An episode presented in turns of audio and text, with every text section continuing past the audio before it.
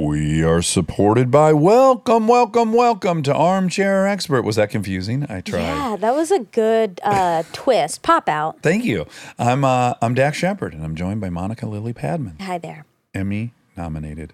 You know what's sometimes now, and I feel guilty about this. Sometimes now we're doing like press and stuff. and they introduce you as Emmy nominated. Yeah, because they don't know. They just heard you say it, and now they think it's real. I It mean, is real. It is real. Yeah. but it's it's not real in the way It's- that they should be introducing me I like love that. it. I love it, and I disagree.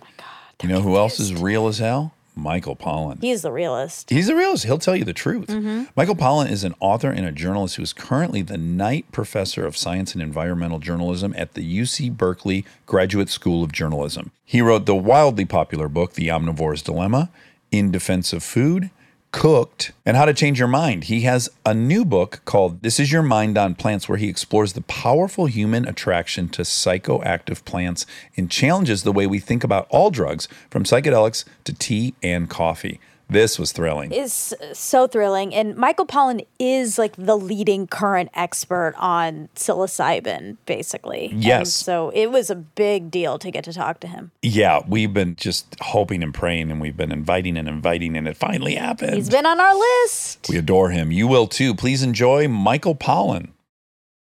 We are supported by Intuit, the technology platform that builds your financial confidence. There's some things that school doesn't really teach you, like how to handle the financial world. I mean, look, I did 16 years of school and I didn't have a single class on accruing debt or a hole that that puts you Yeah, on. they don't teach you that. No effort made whatsoever. If you want more financial knowledge, now is a great time to learn with Intuit for Education program. It has free, easy to use resources like getting a car loan with Credit Karma simulations, understanding taxes with TurboTax lessons, and even learning to run a business with QuickBooks simulations. Check out Intuit's free resources today at intuit.com/education.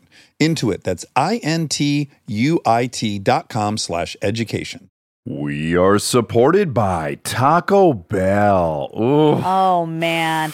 We often do two recordings a day and we have this little nice lunch break that we enjoy. And we're always craving something really yummy. Yes, something fresh, something high quality, something like the all new Cantina chicken menu from Taco Bell, which is mm. exactly that. Mm. It's so yummy. It has slow roasted chicken, the pico, that purple cabbage, and an avocado verde salsa sauce. Oh, delicious. Outrageous. The new Cantina chicken tacos, burrito, and quesadilla are the perfect daytime choice. Try the new Cantina chicken menu at Taco Bell now.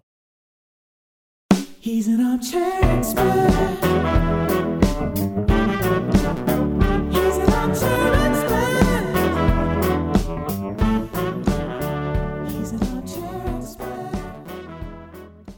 Hello. Hey there, Dax. How are you? I'm so good. I'm really, really, really excited to meet you from the bottom of my heart. We talked to a lot of people, but you're in my laundry list of a handful of folks I'm really intrigued by, and I feel flattered you're here.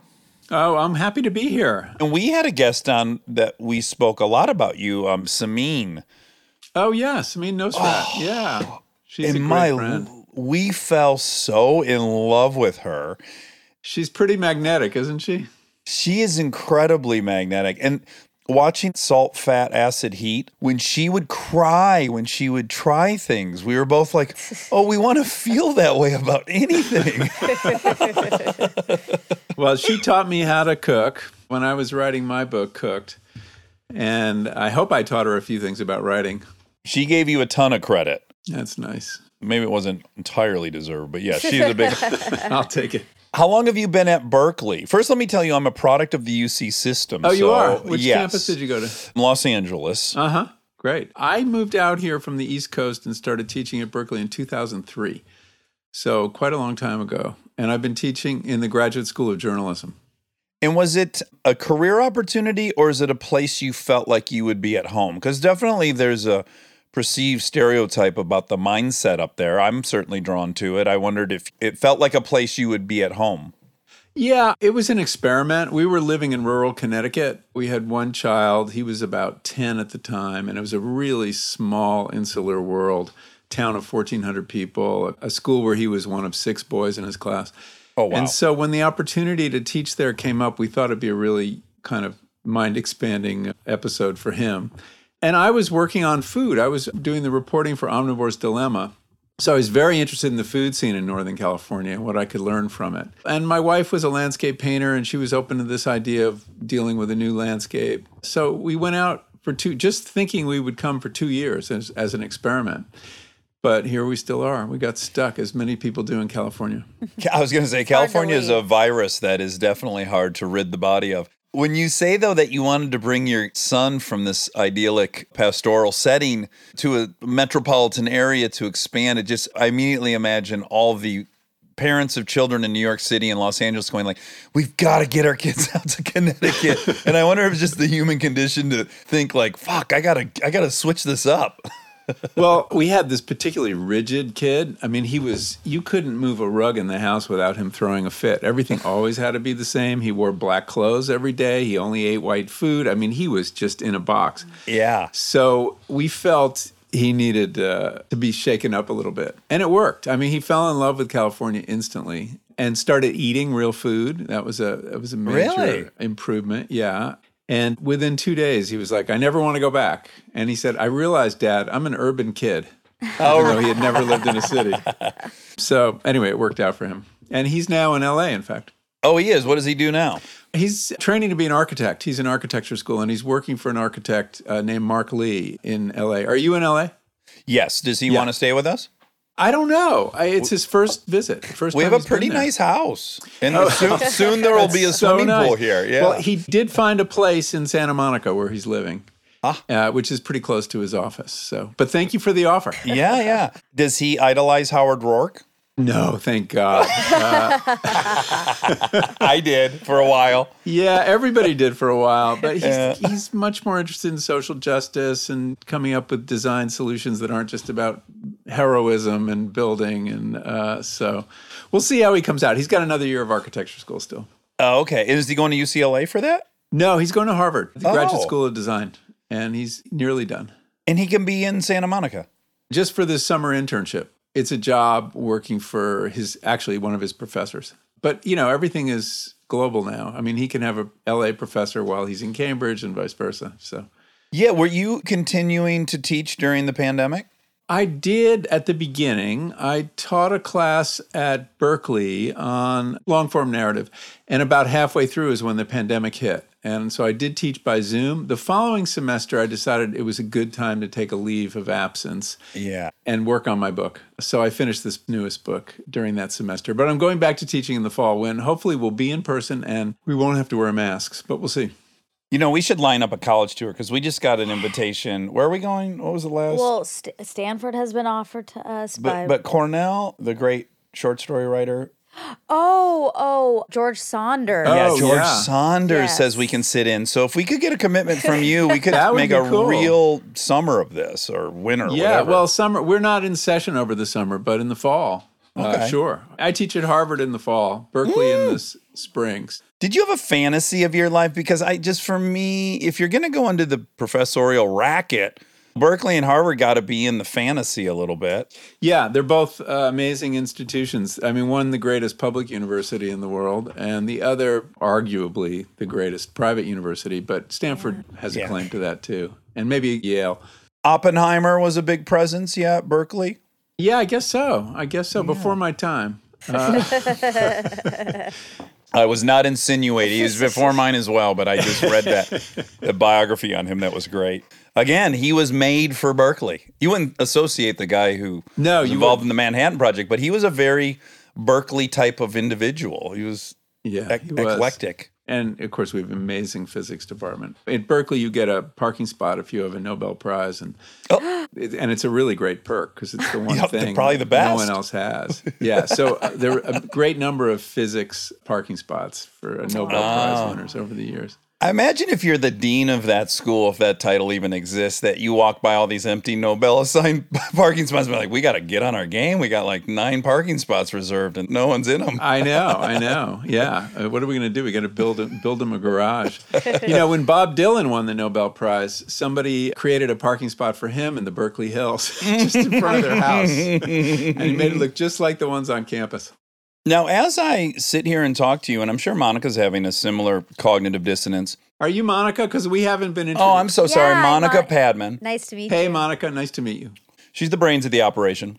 He's the mouth. Yeah. No, I'm not, I'm just eye can- I'm eye candy. Uh, does this gentleman in front of us look like a drug user? When you conjure up Stereotypically, I would say no. like how we were raised, Exactly. You were not the person in the the commercial that was strung out. Yeah, Harvard professor is not really what I would associate. you know, I'm trying to change the image. What I know, I say? love it. Yeah, so you have a new book. This is your mind on plants, which I can only assume is a take on. This is your mind on drugs, the Yeah. famous egg in the frying pan commercial. Exactly, which scared the hell out of me uh, once upon Yeah, a time. Yeah, that's a scary one. I picked that title partly to remind people that it is plants. Most drug can be traced to plants. A couple to animals. You have 5-MeO DMT, which is a toad toxin. But in general, it's plants that intoxicate us. And I've always been curious about why are they doing that? And Yeah. what's in it for them? Yeah. And why do we like to change consciousness?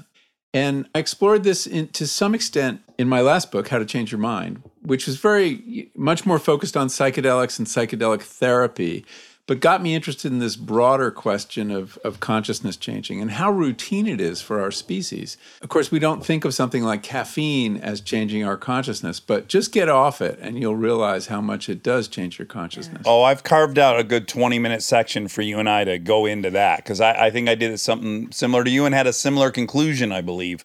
Caffeine's a really interesting drug. I'm on like six quadrillion milligrams of it currently, but um, and, and then augmenting with nicotine, as you'll notice. Right. So you're a plant guy, very much a plant guy. Yeah, yeah, and then run through some some synthesizing processes. But yes, I guess I would be curious. For I think a lot of people would be curious. Like, what is your baseline interest prior to going into it with this? A bit of an academic flair to it. Like, just could you tell us in general? Did you like drinking growing up? Did you experiment with drugs when you were younger? Where are you departing from when you take this on? Yeah. So my interest in drugs or plant medicines or entheogens, or we have a lot of names for them, and each name has a different set of values and assumptions, stems from a long-standing interest in plants. All my writing began as a gardener, and I just got very absorbed as a pretty young guy in our relationship to these incredible beings that we depend on to nourish us, to entertain us, to heal us. And that symbiotic relationship between people and plants, which goes back to time I spent in the garden. I, was a passionate gardener. First, when I was like eight years old, I had a little garden outside my parents' tract house on Long Island. Every time I could grow six or seven strawberries, I put them in a Dixie cup and sell them to my mother. So it was a, it was a profit making venture. Um, but then I started gardening much more seriously in my late 20s, early 30s, and was very taken with exploring this relationship. And I grew pot too at that point before it was legal. And were you an experimenter by nature? Yeah. Like if someone told you this is dangerous, you said I'll be the judge of that, or I don't think I was such a big risk taker. Like I was too afraid to take psychedelics in my teens or 20s. I waited till I was nearly 60 before I tried a oh. psychedelic. okay, so that was new for you. That was new. It was very new. Well, just to give you a time frame, in 1968 I was 13. Mm. By then we were hearing a lot of propaganda about psychedelics. They scrambled your chromosomes. They caused you to jump out of windows thinking you could fly. They caused you to stare at the sun till you went blind. I read all those stories in like Time magazine and believed them all. And uh, I remember writing a short story when I was in 10th grade about a kid my age who took LSD and promptly like slit his wrists with a broken bottle. Sure. Not a very good story. Um, so that's kind of where I thought of it. I was interested in pot, but not in a big way. It was never my drug of choice. And there was a period in my 20s, early 30s when I was living in Manhattan where cocaine was part of my life. Oh yeah, yeah, yeah, yeah. I was always, though, uh, one of these highly controlled people who could stop at one line, Oh wow. much to the consternation of other people around me. Yeah, let me. uh, This would be a great time for me to tell you I'm a recovering addict. I know that. Yeah. Oh, you know this. Okay, great. So I've experimented with everything. I couldn't wait to experiment. I saw that uh, fry an egg pan. I was like, a challenge Let accepted. I was of the age where I could. It smelled like old people propaganda, and I was suspicious of it. And I, I couldn't well, you wait. were smarter than I was, at least on the propaganda, but I, I I was credulous. But yes, so I thought that was pertinent information as we go down this path because I've done them all. I love them all. I do not regret any of them. And I'm saddened that I am Yeah. of the type that can't casually enjoy them. And to do a line of cocaine would be like watching two people have sex and not getting invited to join. It just, you're almost there, but you're just not there. yeah. So I was very respectful for the power of these drugs and, and could see how you could get into trouble with them. But I also think they're all interesting tools. They're tools that nature makes available to us, nature and human ingenuity. And they're definitely not for everybody. It's very hard to generalize about drugs, as you know, because some Yeah. people can really get into trouble. But I've also had this intellectual curiosity in them, which is like taking drugs. Why would this practice not be kind of eliminated from evolution if it is so risky? If people are poisoned, uh, addicted, more likely to have accidents, as we know, less likely to defend themselves against threats. Drugs discombobulate us, yet we are drug takers. I mean, it is virtually a, a human universal. I remember reading in Andrew Weil's wonderful book, The Natural Mind, that all cultures except the Inuit had some plant they used to get high or change consciousness. It goes deep, this desire to change consciousness. Now, drugs are not the only way to do it. Breathing exercises can do it, yogic exercises, holotropic breath work. Awe can change consciousness, putting ourselves in a- an incredible natural environment, taking risk, sex. We have a lot of tools for changing consciousness, but it seems to be a very deep human and possibly all mammal desire. Because we know animals, some animals like to change consciousness as well. I'm going to add now another piece of the puzzle for you because you are interviewing me. So I was an anthropology major at UCLA, and my greatest interest was what everyone took. So here, the Chumash Indian dug up man root, and on an archaeological dig, I was only looking for man root, not any artifacts. Uh, and they could use it to stupefy fish if they put it in the water and they'd rise to the tide. I've read about that. Yeah. Yeah, so in the Yanomamo blowing that amazing blue hallucinogen, I'm sorry, green hallucinogenic up each other's nose, and uh, they're spending hours a day in this state. So yes, I, I just want to jump on your train and say like, to pretend that this hasn't been an integral part of our entire time on this planet would just be false. Yeah. And I think the drug war has kind of shortened our perspective and mm. made us think of it strictly as public health problem and not see it for what it is, which is this universal human desire and this set of tools that actually has served our species well at various times. I mean, opiates we now think of as evil and addictive, but of course, without them, surgery would be virtually unbearable. And the passage out of this life would be harder than it is. So I think that we need a little more negative capability when we're talking about drugs or an ability to hold some conflicting ideas in our head. Uh, one is that these are both blessings and curses. Sure. Depending on how we use them. And uh, of course, the drug war has encouraged us to take a very simplistic view of what is a pretty complicated phenomenon. Well, it funnels nicely into every other debate we have, basically, which is like you're creating a speed limit. Well, some people are quite skilled at driving 105. Some shouldn't go over 30. We got to figure out what the thing is for everyone. Or food. I can eat Oreos once a month.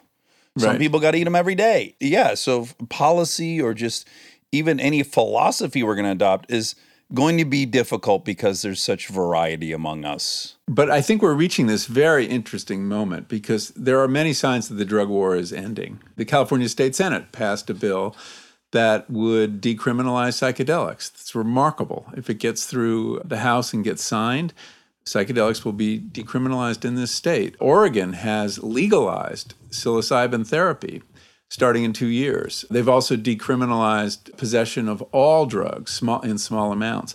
So if the key decisions about drugs are no longer going to be made by the government, we're going to have to make them ourselves. Mm-hmm. Each of Yeah, us is yeah. going to have to figure out what is a healthy relationship with these substances. And that goes for nicotine and caffeine and heroin and psychedelics. And I think it's going to be a really important cultural conversation over the next couple decades. Basically, figuring out what are the terms of peace. We know what the drug war looks like. Uh, Once the war ends, what does the peace look like? And I think that's the moment we're coming to. Yeah. And as you point out, like it's really important to call them plants as they are. Like it, it definitely frames it differently. It's a different paradigm. Similarly, I like to point out that at this point that alcohol is a fucking drug as much as any other substance can be called a drug. Alcohol is one. And it could be argued with pretty good metrics that it's among the most dangerous drug being used. The two most dangerous drugs, I think there's a general agreement on this, even among drug warriors, are the two that are legal alcohol and nicotine. Mm-hmm. That kills the largest number of people, does the most damage socially, and they're legal. Now, I don't think they should be banned, but I think we can learn from the examples. Indeed, we learn a lot from the example of prohibition, that it's very hard to prohibit the use of a drug when people are going to want to do it. So, what do we do instead? Well, we try to create a kind of cultural, social container around alcohol, that it's used socially, that people don't drink before six o'clock or whatever it is. We have all these rules to govern our use of it. And now some people break through those rules and become alcoholics. But for a great number of people, those rules help them manage their relationship to alcohol and they have a healthy relationship with alcohol. Nicotine's a really interesting example because we've kind of desocialized it in the last couple decades, right? It used to be something you could do anywhere. Now you Mm-hmm. can only do it in designated places. We put smokers in those cages in the airports. Yeah, those yeah, yeah, glass yeah. cages. The saddest zoo exhibit of all time. It really is. It is so sad. It's so pathetic. So we're trying to figure out the proper box for smoking. And then there's vaping and other ways that may have a harm reduction benefit. So TBD. Yeah, to be determined. It's true. And we're going to have to do the same thing with psychedelics. Like, what's the box we build around that? Because I don't think that they should simply be legalized. I think that they're too powerful an experience that they need to be approached with some uh, deliberateness, some intent, with an elder. I mean, I think actually we can learn a lot about how to manage that relationship from indigenous peoples that have been using psychedelics for a long time. In this new book, This is Your Mind on Plants, in the mescaline chapter, I spent a lot of time looking at the Native American church. This is basically the religious and, and healing use of peyote, which active ingredient is mescaline, that has been so important to Native Americans in this country since the 1880s. I mean, there is not a more traumatized people. They've just been through hell. And of course, alcoholism has been a huge problem since this trauma, probably as a result of it. And they have found that peyote used in a ceremonial context with a lot of ritual is a great healing agent. So, how do they use it? Well, they never use it alone. Mm. There is always an elder involved, somebody to kind of lead who knows the territory. It's always done with a sense of intention. We're going to heal this person or heal this this trauma or this problem. And it's only done when necessary. So it's a kind of moral conservative model of drug use. I think that makes a lot of sense for psychedelics. I think they do have a role to be used alone, some of them, but others, I'm not so sure. That's what we have to figure out. And with psychedelics, we have this medical container, right, that is now going through the system and it's going to be approved by the FDA. And so a psychiatrist will be able to administer it with a set of regulations, i.e., rituals. But there's going to have to be other containers as well because I think they offer something to people who aren't clinically mentally ill. Oh yeah, you probably referenced it in How to Change Your Mind, but yeah, there's a, a pretty good amount of data in the long-term effects of having used mushroom psilocybin on creativity, a lot of different things.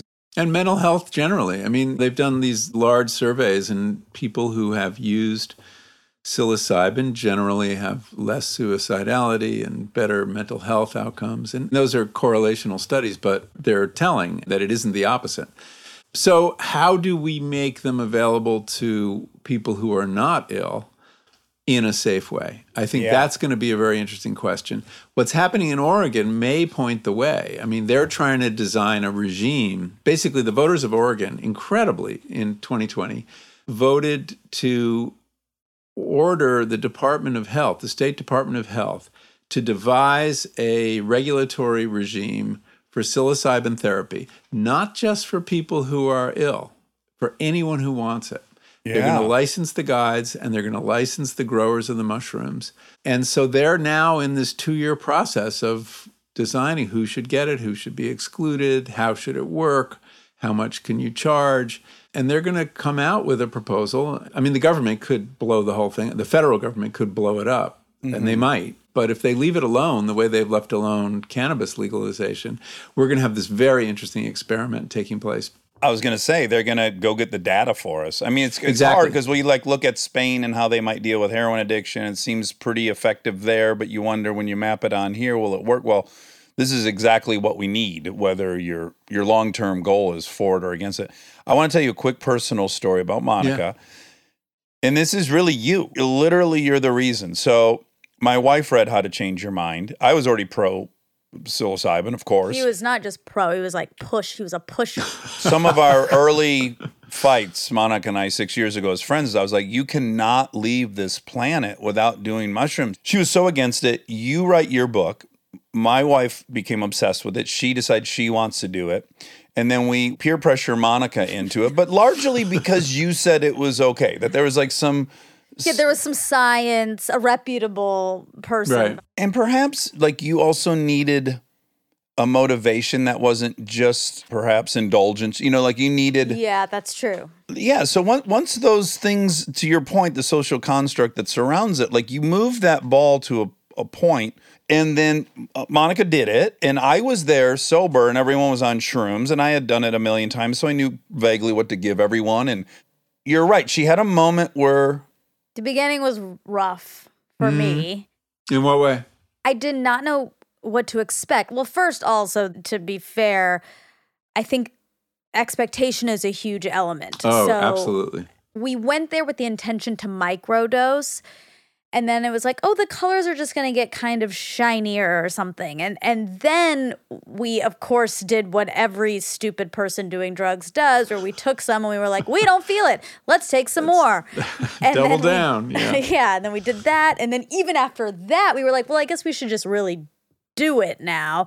And so then Dax gave us, he portioned it out for us. i want the record to reflect that i was anti You were. small dosing, uh, Right. microdosing. You're a I'm like, that's not the, what you're after. So they were going to microdose, and once that went sideways, as of course it did, everyone was bored. I was like, now do you guys just want to do the real experience? Okay. Yes. So, So then quickly evolving expectations. Uh huh.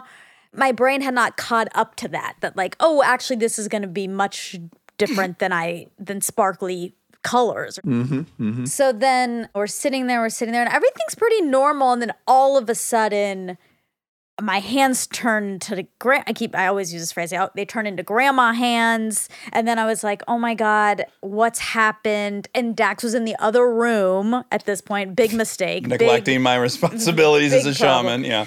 yeah. And so we're all here. None of us have done it. And we're like, oh, and some people are like loving it, and others are a little more skeptical. And I was very panicked that everything around me was changing and I didn't feel safe at all. And then he came out and kind of shepherded us for the rest of the trip. So Well, did we you went on a pass- walk. Did you pass through that, Monica, to another place?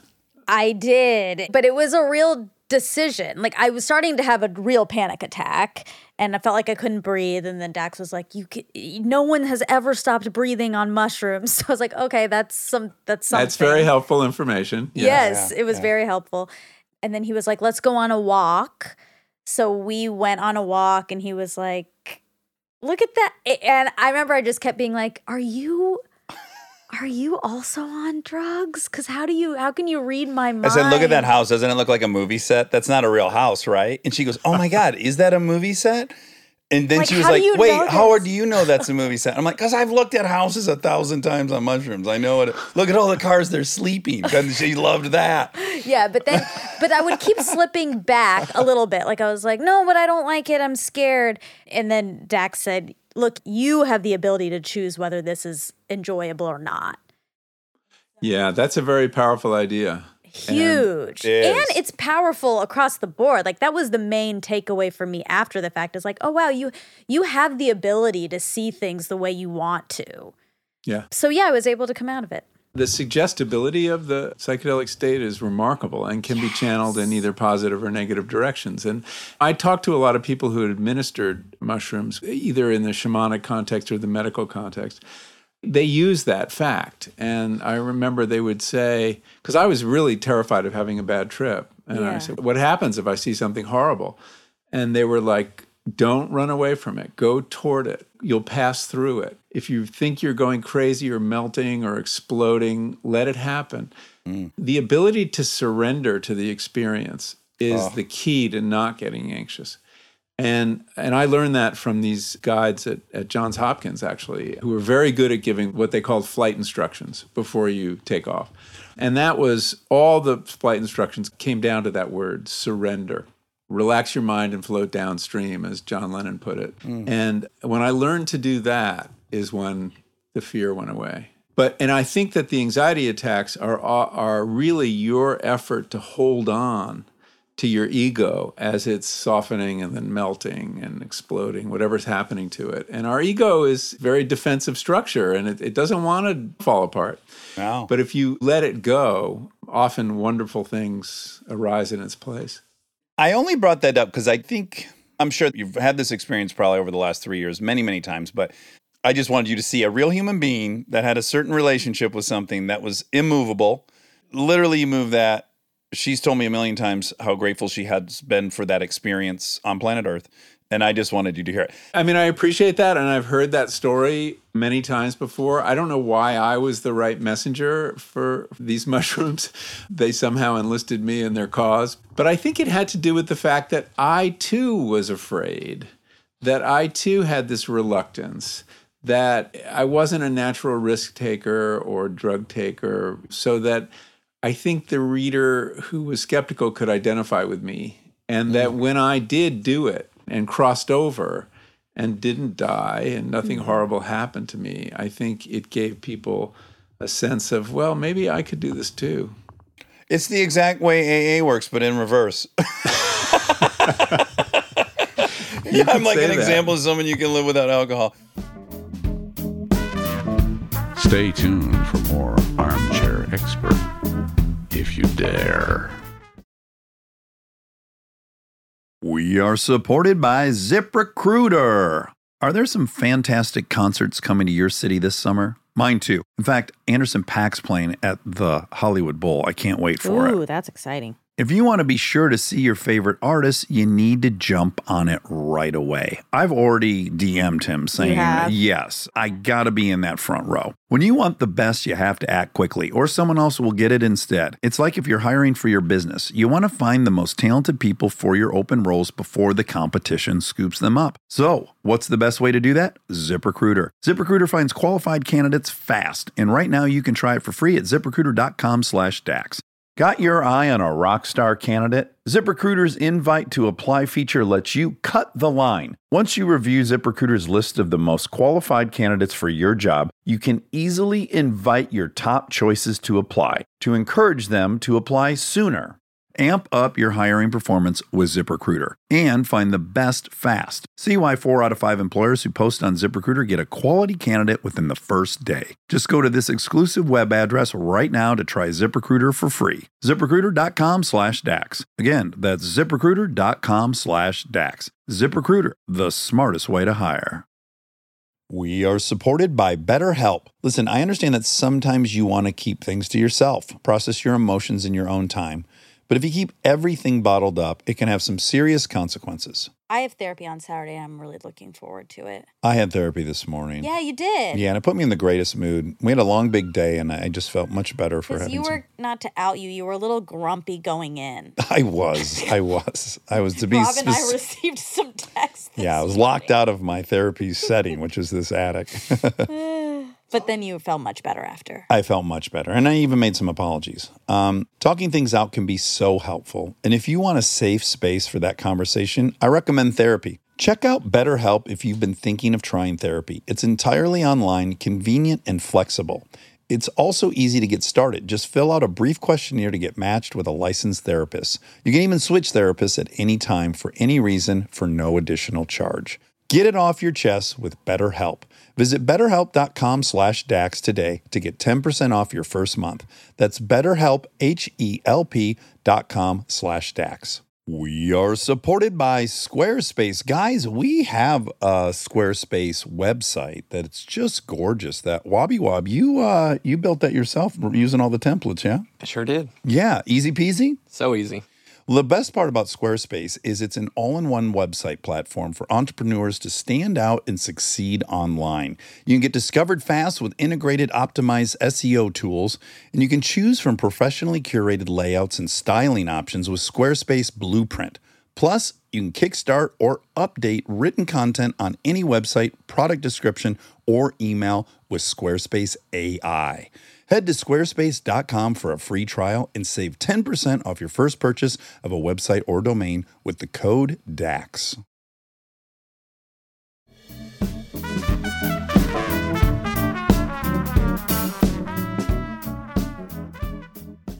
Okay, I want you to tell us because I think this is really fascinating. It's a question I've had and never thought to investigate. But you dive into what the actual evolutionary gain is for a plant to even have enzymes or molecules in them that would induce these feelings.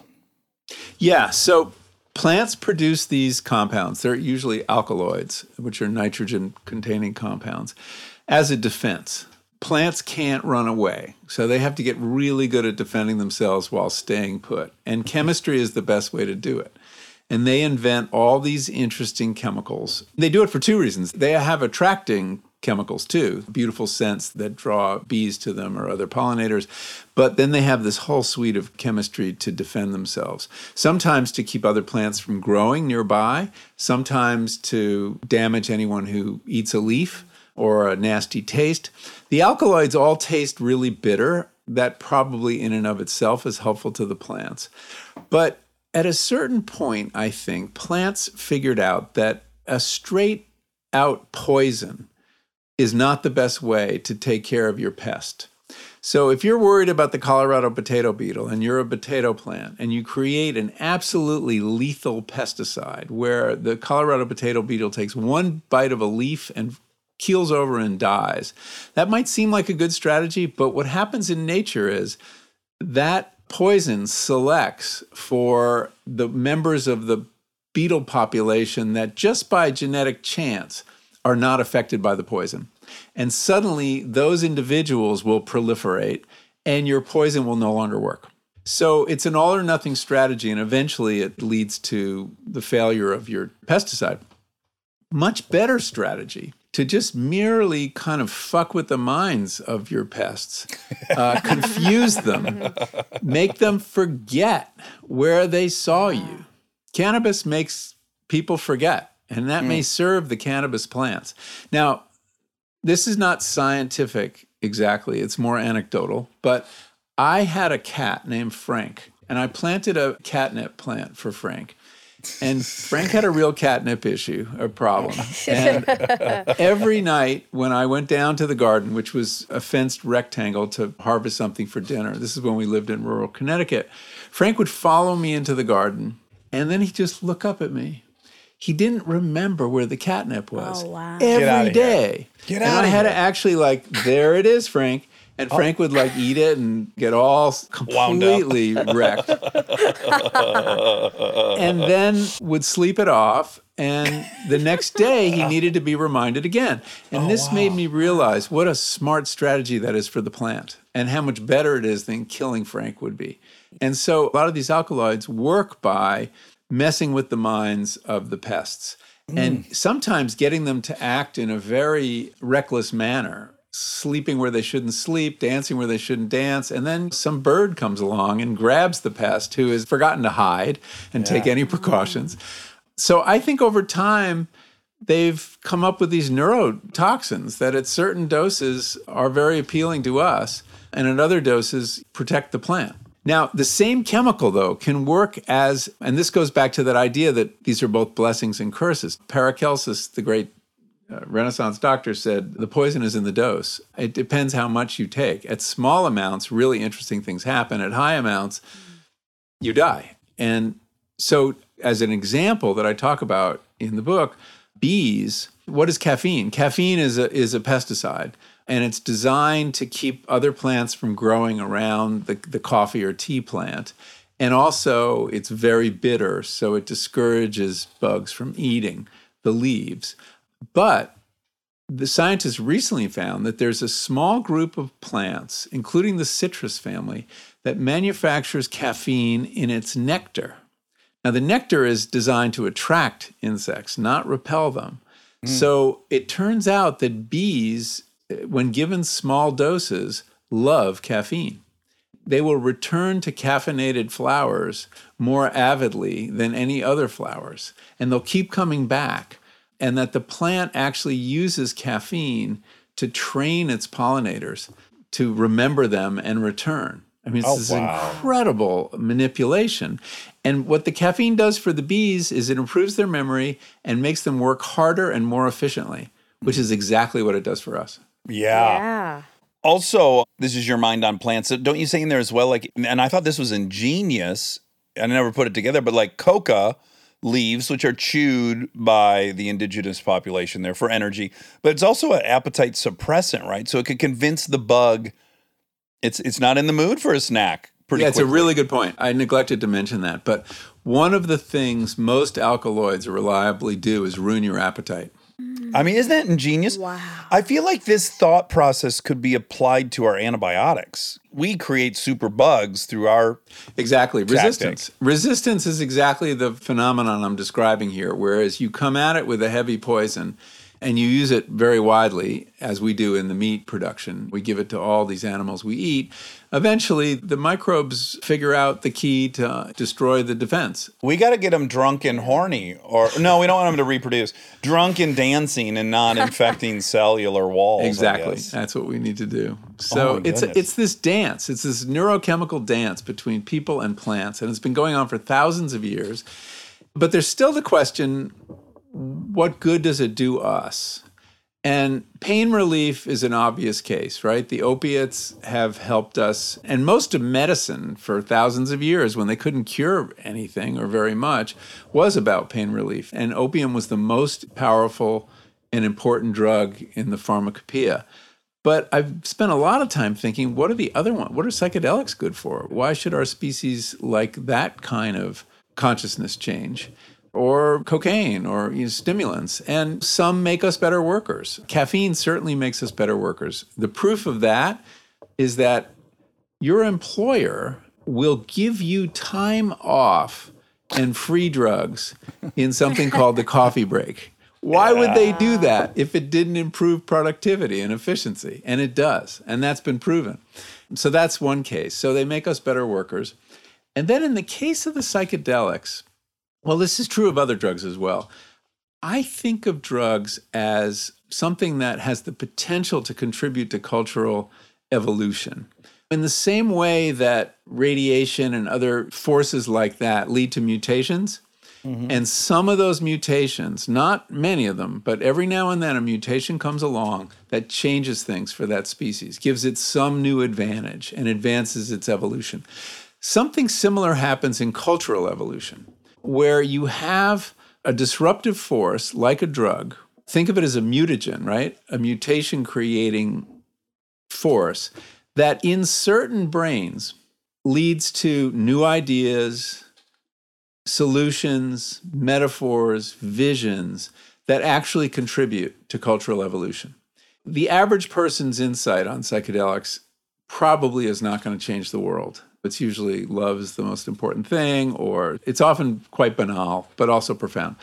But in certain minds, the exposure to a psychedelic has led to breakthroughs. And there's a whole record of scientists who figured things out on psychedelics, writers who've benefited from drugs. Will you hit us with a couple of the scientists?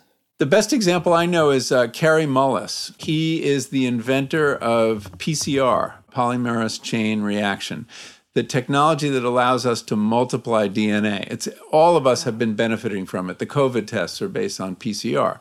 But also all of modern biology and genetics is based on this machine that he invented. And he tells this story of how on LSD he could, as he said, sit on the chromosome and look at what was happening and hmm. imagine it and realize how the DNA led to RNA that led to DNA and how he might create something, a chain reaction that would multiply that.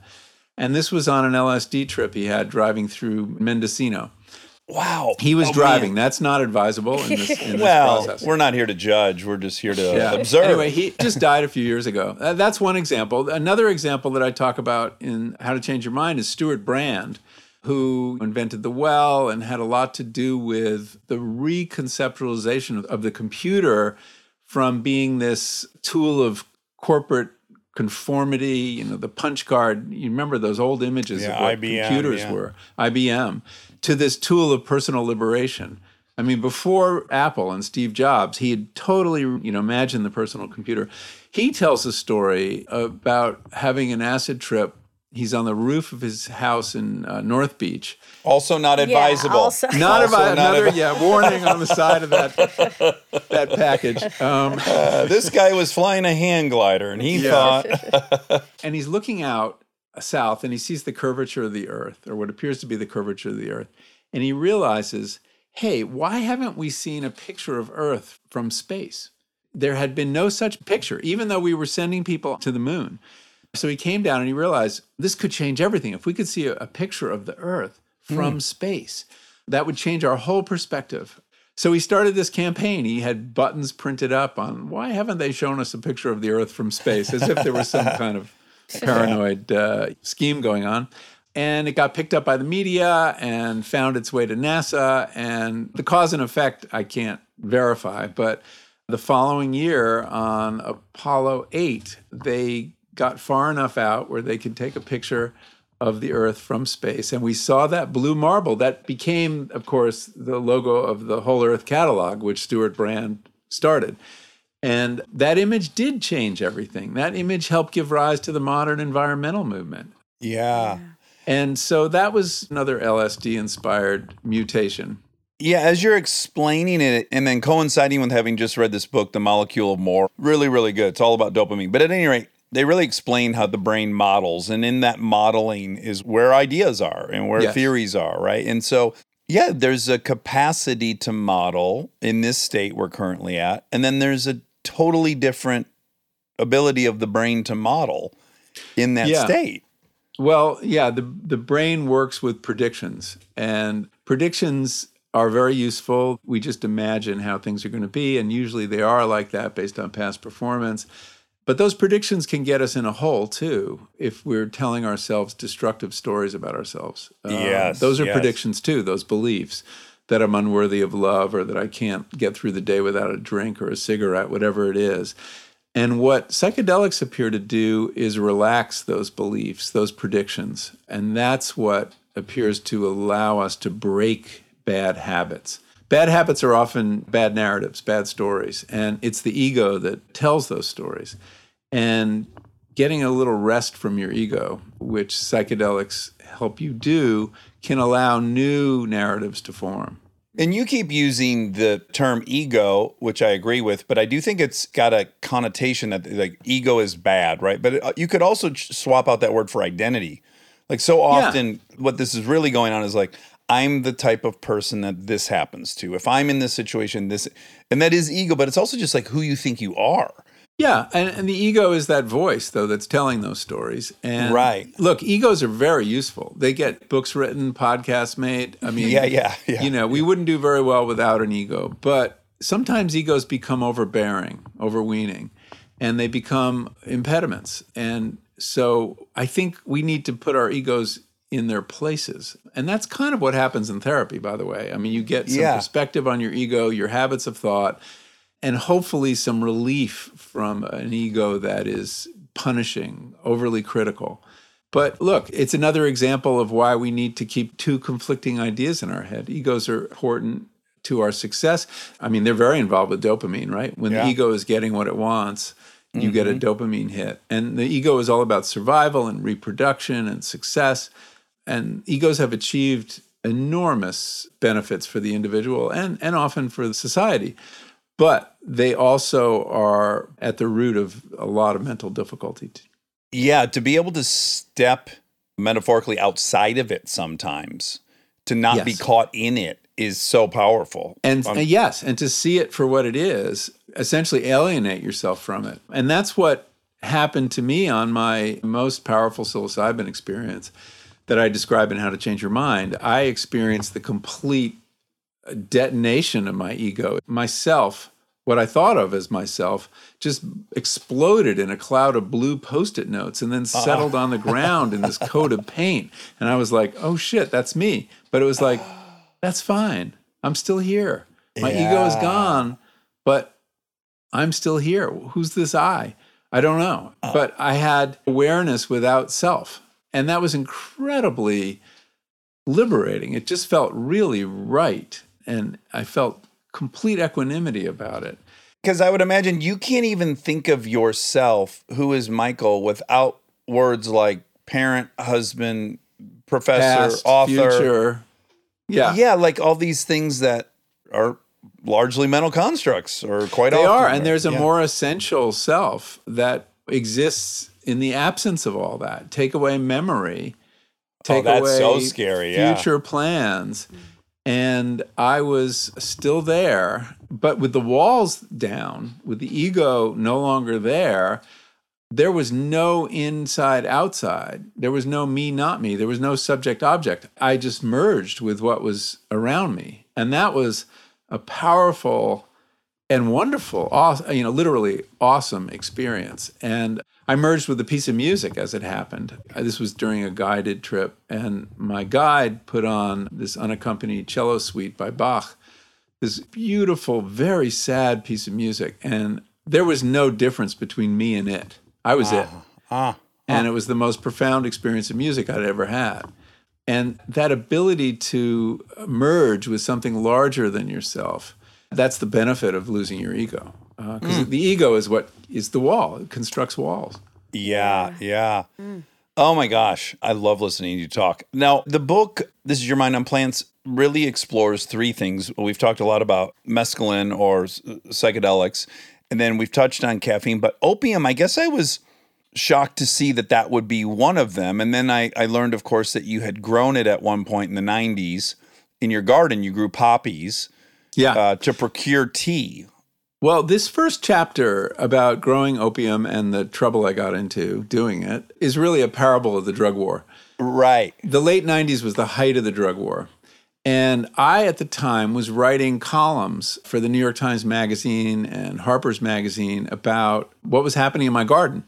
Because I, I was using my garden as a laboratory to explore our relationship to nature. And I'd written a series of essays. And this editor came along, this friend of mine, his name is Paul Tough. And he had gotten this underground press book called Opium for the Masses, playing on Karl Marx's line about religion was opiate was the opiate of the masses. And it was like, yeah, you can grow your own opium. And now remember, this is pre-opioid crisis, okay? Yeah, It yeah, was yeah, not yeah, a yeah, yeah. It's a different moment historically. So I started growing it, and the author of this book, a really brilliant young writer named Jim Hogshire, gave you instructions where to find the seeds, totally legal to grow, and how to turn it into a, a mild narcotic, poppy tea. I said, Oh, this would be cool column. I'll, I'll see if I can grow opium. And I got the seeds, and I started corresponding with him because I thought I was going to write about it, asking him horticultural advice. Did he have any seeds we could swap? And then suddenly I hear that he's been arrested by the Seattle police. They have stormed his apartment. They brought like 20 sw- uh, members SWAT team, threw him up against the wall, and arrested him on the charge of manufacturing narcotics. And the evidence they had was a box of dried poppy heads he'd gotten from a florist shop. You can get them at any florist shop, and a copy of his book, which proved his intent to ah. turn those innocent poppy heads into a drug. Oh wow. Now, my email is on his computer at this point, and I Yeah. realized that, oh shit, You're a co-conspirator now. co conspirator. Because th- the rule with poppies are if you don't know that they are a scheduled substance, it's okay to grow them. As soon as you know that that is a That's a very- narcotic, This this seems very enforceable. yeah, I know, uh, but but it is because they can prove what's in your head by the fact that I had a copy of this guy's book. Yeah. And now that I've told your listeners, sorry, they- all bets are off. Guilty as charged. Yeah. So, anyways, it became this summer of paranoia and fear as I tried to figure out while my poppies are growing if indeed I had broken the law and was at any risk. And I started doing this investigation and talking to the DEA and, and local sheriff's departments. And it turned out the government had this quiet crackdown going on. They were very afraid that this would be a fad and people hmm. were going to start growing a lot of opium because it's really easy to grow all over America. Also, it's right at the height of the microbrewery movement, and people are making beer in their basement. I'm not kidding. It's I could see where You're they right. thought this would be a thing. DIY, DIY Yeah. drugs. And so they threw the book at Hogshire. Eventually he got off. A judge thought these charges were ridiculous. And they were going around to nurseries and garden centers and telling them not to carry poppy seeds anymore. And there were a couple other busts. And I got more and more frightened. And ultimately, I harvested my poppies. I had a couple of nightmares that summer of uh, being arrested. And we were living in rural Connecticut at the time. Anyway, I finished the article. It's a long piece, it's a parable of the drug war. I talk about the penalties because if you get busted, and this is still true, not only can they throw you in jail, and the charges for manufacturing narcotic are five to 20 years, they can also seize your property. Because if the property is being used in the commission of a crime, the asset forfeiture laws kick in. So I could have, it could have completely wrecked our life. And I had a four year old kid, and I was a freelance writer at the time. So I handed it into Harper's, who had commissioned it, uh, Harper's Magazine. I said, look, we need to lawyer this. So they hired a criminal defense lawyer to come up to, to read it. And this guy drives up to my house in Cornwall with his young associate, sits us down in the living room, and tells us that you can't publish this article. It's a confession to a violation of uh, Schedule One laws. You're manufacturing narcotics. You've admitted to it right in this article. And I'm like, oh shit. This payday, it was like a year's work. And uh, I was a freelancer. I needed this check. Anyway, when the publisher of Harper's heard this, his name is Rick MacArthur, and he's a fierce defender of the First Amendment. And when he heard this, his first reaction was because I had decided not to publish, he said, We need a new lawyer. So he hires a different kind of lawyer. Instead of criminal defense, a First Amendment lawyer, a very prominent one in New York, who reads the article and says, You must publish this article for the good of the Republic. This is what the Ah. First Amendment was created for to defend comments on government policies. Yeah. So I don't know what to do. Oh my gosh. I then asked Victor, the lawyer, Victor Kovner, is there any way I can protect myself? And he says, well, there are two sections of that article are going to be most antagonistic to the government. One is the recipe, like how you turn poppy heads, seed mm-hmm. heads into a drug. And the other is the trip report, where I describe what it feels like. He said, if you take that out, you're much less likely to antagonize the gardener. So I self-censored. I feel really bad about it, but I but I censored myself. And then the other thing that made me confident enough to publish it then was that Rick MacArthur gave me the most incredible contract a writer has ever received from a publisher, guaranteeing not only to defend me as long as it took, but to pay me a salary while I was going through that process, to pay my wife a salary if I had to go to jail, and to replace my home Oh. should it be seized by the government. Good for him. Oh, I what love a, him. What a champion. He really is. And he really put his money where his mouth is. So, with those assurances, I published it. But I always felt bad about the missing sections, and mm. I always wanted to publish them. So, I recently found them and restored them to the piece. And the other thing, though, that made me want to publish it now, after all these years, is that I subsequently learned that that summer of 1996 when i was having that fear and loathing around growing of poppies in my in my garden purdue pharma was introducing oxycontin mm-hmm. and beginning the real opiate crisis which Yeah. wasn't about growing poppies mm. and yeah. and now, you know, 500,000 people have died since then. And the government was looking the wrong way. They were Yeah. looking at a bunch of gardeners goofing around with poppy tea while this legal effort to hook Americans on opiates was getting underway. Well, they were looking, and some of them at the FDA got paid, it seems, from the most recent investigations. I haven't seen that. That's interesting. have you seen the Crime of the Century on HBO? It's incredible. No, it's a I should see two part documentary about it. It's it's wild. It's wild. You know, it was uh, very cynical. This company understood how dangerous these drugs were, pretended they were less addictive, less dangerous than other opiates. And this is the biggest public health crisis of the drug war. And it was caused by legal drugs, not illegal drugs. yeah. And I think that's one of the reasons the drug war is running out of gas, is that we focused on the wrong thing. Yeah. And even more insidious, you know, because I have a libertarian in me that's always coming out to argue, which is like, hey, if someone can release a product that's incredibly addictive, it's on you.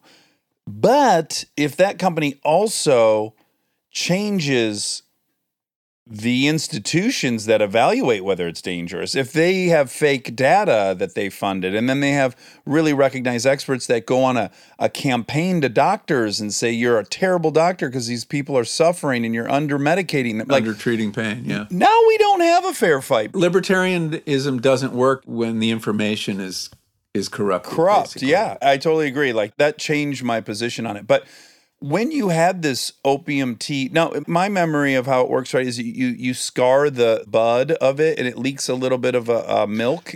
Yeah, if you want to make opium itself, you slit the green head when it's after the flowers have dropped off and it's kind of ripened.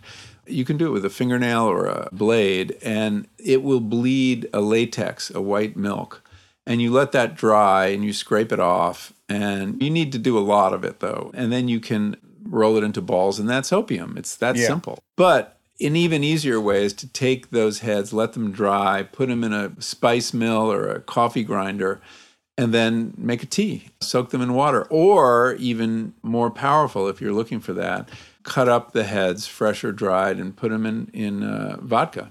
And that's Oh. laudanum, which was a patent medicine for a lot of the 19th century. It was in all the cure-alls, right? It was in all the cure-alls. I mean, Yeah. one of the ironies that I talk about in this piece is back during Prohibition in the 20s and 30s, when you could get arrested for making applejack on you, you know, from your apple trees, the prohibitionists would kick back with these opiate infused women's tonics they were called yeah, people find a way to alter themselves. You really can't stand the way of it. Now, how would you compare? I assume you've at some point had some medical procedure where you've been prescribed Vicodin or Oxycontin or Codone. How does the tea, in your experience, like if you had to give one to 10, you know, out of 10, Oh, the tea uh, is like a two or three. It's very mild. It's used in the Arab world during funerals as just a hmm. kind of everyone's get, gets a cup of poppy tea and it kind of lifts the sadness. It's pleasant. It's not overwhelming. I think the laudanum would be stronger. It's nothing compared to prescription opiates. I mean, the, the closer you are to the plant, and this goes for coca too, the safer the drug is to take. It's the more we refine drugs. It's the it, when we turn it into white powders.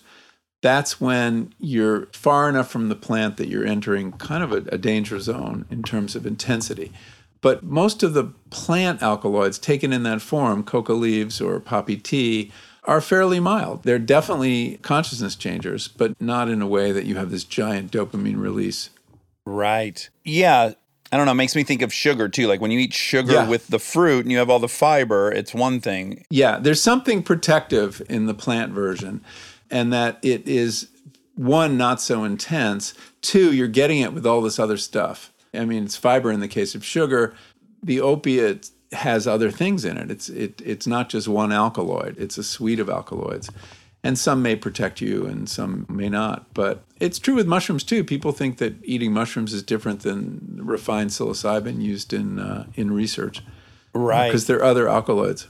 Okay, really quick, and we've already had you for so much time, and I'm so appreciative of it. But caffeine, I just want to say, as opposed to your traditional method, which is you would imbibe something to research it, in this case, you abstained from caffeine. Yeah, which is much harder than anything I've imbibed, Yeah. except maybe 5-MeO DMT. so, interestingly enough, the leading researcher in psilocybin, a man named Roland Griffith, who I, I profiled in the last book, was before he got interested in psilocybin, the leading researcher on caffeine. Oh, no and so I started interviewing him about caffeine. And one of the things he told me early on is like, you can't understand your relationship to a drug that you're dependent on until you get off it. You will not see it clearly till then. Hmm. So it was kind of a dare. Like, can you get off caffeine? And I spent three months off caffeine, which was one of the harder things I've done, especially to a writer. I mean, I lost that ability to focus. And I felt like I had weeks where I felt like I had attention deficit disorder. That uh-huh. things would come in from the periphery, and I, I just couldn't do that kind of spotlight that you need to get anything written or really get much of anything done.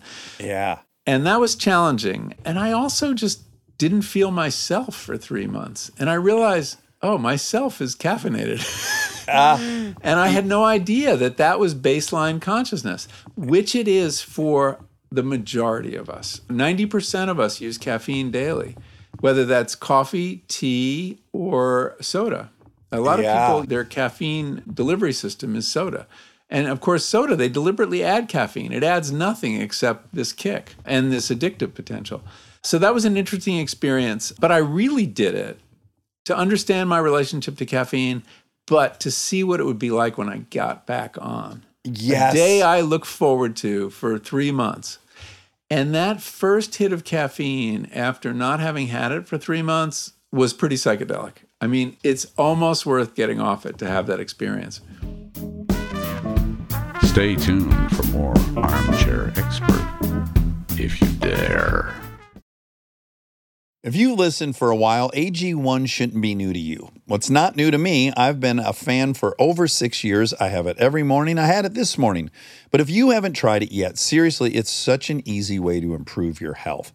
It replaces multiple health supplements like multivitamins, digestive aids, immune support, and more in just one simple scoop. In 60 seconds, I know I'm covering my nutritional bases and setting myself up for success to tackle the day. And for how simple it is, it's crazy what a difference it makes. It's full of prebiotics for my gut, vitamin B to keep my energy up, magnesium for my stress levels. I could keep listing ingredients and benefits all day, but you just need to know it works. So I've partnered with AG1 for so long because they make such a high quality product that I genuinely look forward to drinking every day. If you want to find out your newest healthy habit, start with AG1. Try AG1 and get a free one year supply of vitamin D3 plus K2 and five free AG1 travel packs with your first purchase at drinkag1.com slash DAX. That's drinkag1.com slash DAX. Check it out. We are supported by Taco Bell. Ooh. Oh man. We often do two recordings a day and we have this little nice lunch break that we enjoy and we're always craving something really yummy. Yes, something fresh, something high quality, something like the all new Cantina chicken menu from Taco Bell, which is mm. exactly that. Mm. It's so yummy. It has slow roasted chicken, the pico, that purple cabbage, and an avocado verde salsa sauce. Oh, delicious. Outrageous. The new Cantina chicken tacos, burrito, and quesadilla are the perfect daytime choice. Try the new Cantina chicken menu at Taco Bell now. We are supported by Mint Mobile. It's time to stop putting it off. Get your spring cleaning done. And I'm not just talking about your house. Now is a great time to look through your finances and see where you could save. Like, how much are you spending on your phone plan? Because if you're not using Mint Mobile, you might be overpaying. Right now, Mint Mobile has unlimited talk, text, and data plans for $15 a month when you buy a three month plan. Think about what you could buy with this saved money. Listen, if you switch to Mint Mobile within a few months, you could get yourself a gorgeous pair of Jordis. That's what I would do. Mm-hmm. Check change phone plan off your to-do list and switch to Mint Mobile. You can get plans for just 15 bucks a month when you purchase a 3-month plan. To get this new customer offer, go to mintmobile.com slash DAX. That's mintmobile.com slash DAX. $45 upfront payment required, equivalent to $15 a month for first three-month plan only. Speed slower above 40 gigabytes on unlimited plan. Additional taxes, fees, and restrictions apply. See Mint Mobile for details.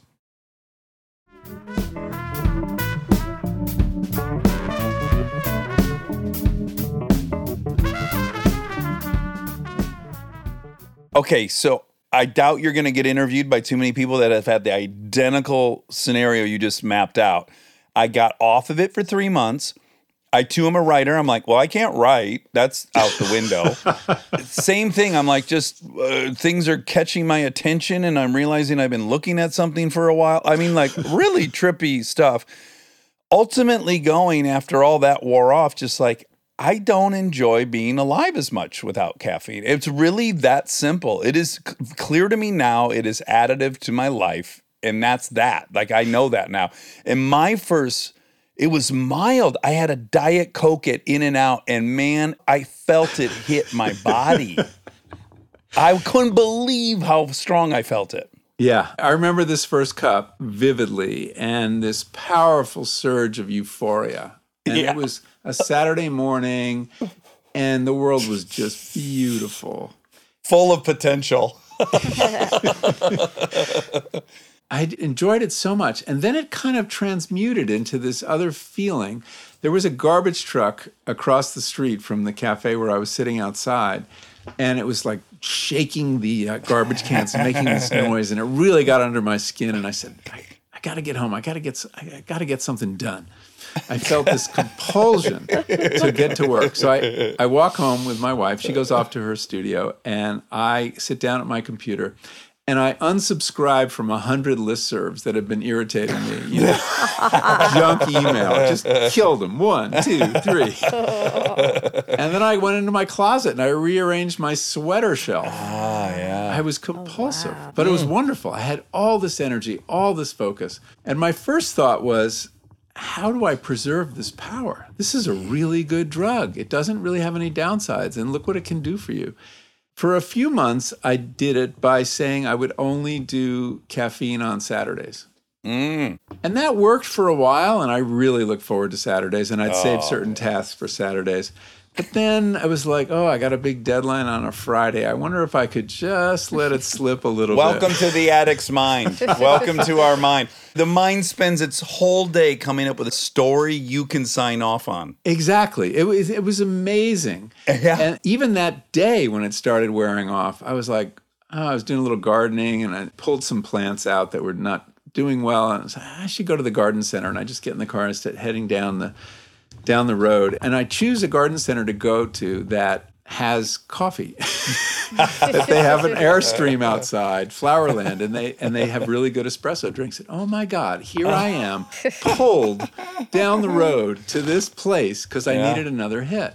Waking up at a coffee shop. Yeah. Coming but to. it- it's it's important to say though that we stigmatize addiction or dependence. And one of the questions I asked Roland Griffith is, "What's wrong with a caffeine addiction?" And he said, "If it's not wrecking your life, if you can afford it, if you have a good supply, a reliable supply, and you're not morally offended by it, there's nothing wrong with it." I've had so many people who've read this chapter say, you know, you'll be very proud of me. I gave up caffeine. Oh, no, I'm not proud of you. So, anyway, it was very interesting. And it raises all these questions about what is a drug? How should we feel about them? Are they tools or are they temptations or, or what? And caffeine, which many people don't even think of as a drug, is. And it's an interesting model of drug use. So, that's why I included in a book with two other drugs that were not so legal. Yeah, can we end on um, a philosophical question I, I ask myself all the time? I wonder it often for weed in particular. This world we live in is filled with so much stimuli. It's just we are n- definitely not designed to have this amount of frenetic pace and stimuli. Is it conceivable that something like marijuana for people can actually repair their brain at night? It can put it into a zone that is not so affected by stimuli that the brain can rest. Like we think of having to augment ourselves to keep up with this, but I, I don't think we ever think that maybe some of these drugs are exactly what people need to deal with this bizarre reality we live in. Well, I think caffeine is that. I mean, caffeine allowed us to deal with the Industrial Revolution. I mean, people were drunk all the time before caffeine, and caffeine was the perfect drug to allow you to do double entry bookkeeping and manage machines. And European history would be completely different. Caffeine allowed us to become capitalists, workers of capitalists. And so there may be another drug that will adapt us to the world we're in now. I mean, in a way, caffeine is very well suited still to this world, in, in that it allows us to focus and block out a lot, which God knows we need to block out a lot of sensory Yeah. inputs. We're overwhelmed by information, and caffeine can narrow our focus. But one of the really interesting questions, though, along those lines is are the plant drugs we have all the plant drugs that there are? Ah. Or are there new ones waiting to be discovered or invented? There's a whole herbarium at Harvard of psychoactive plants collected by Richard Evans Schultes, the great ethnobotanist who taught there for many years in the 40s, 50s, and 60s. And they've never been studied for the alkaloids they may contain. Things like snuffs from the Amazon and plant drugs from mostly in South America. And the rainforest has an incredible abundance of these substances. So we sort of think it's psilocybin and DMT and ayahuasca and these things, but there may be others out there. And at the same time, you have chemists tweaking the drugs we have and seeing if you can't improve on mescaline or eliminate bad side effects. And I was talking to a scientist just the other day, last week, who said that he had a technology where he could genetically alter yeast to produce psilocybin and that he could then tweak that molecule and come up with new psychedelics. Oh so my gosh. we may find substances as well suited to the world we're entering as caffeine has been to the industrialized capitalistic world. We'll have to see. It's going to be exciting to watch. It is. And of course, immediately you're like, because as you pointed out, which is so fascinating, the government's stepping away. So it's upon us to culturally determine what's a red flag. If you wake up and you drink, that's probably an issue. I think there's got to be some consensus, and this sucks for people who probably favor methamphetamine, but we, we must agree on some addictive scale. Like, let me put it this way in 15 years of hard drug abuse, I've never in my life come off of a mushroom trip and said, We need more mushrooms. It's never happened. I've never seen anyone do it. I've never It's woke the up the next day and wanted to do it. No. So I can say objectively that is not an addictive substance. And that's been proven. If you Yeah. give rats an opiate or uh, cocaine and a lever to administer it to their bloodstream, they'll keep pressing it until they're addicted or dead. If you do that with LSD, they'll try it once um, and then they'll never go near it again. And no, we know that these are not drugs of abuse in that sense. They're not addictive. We also know that the classic psychedelics are not toxic to your body.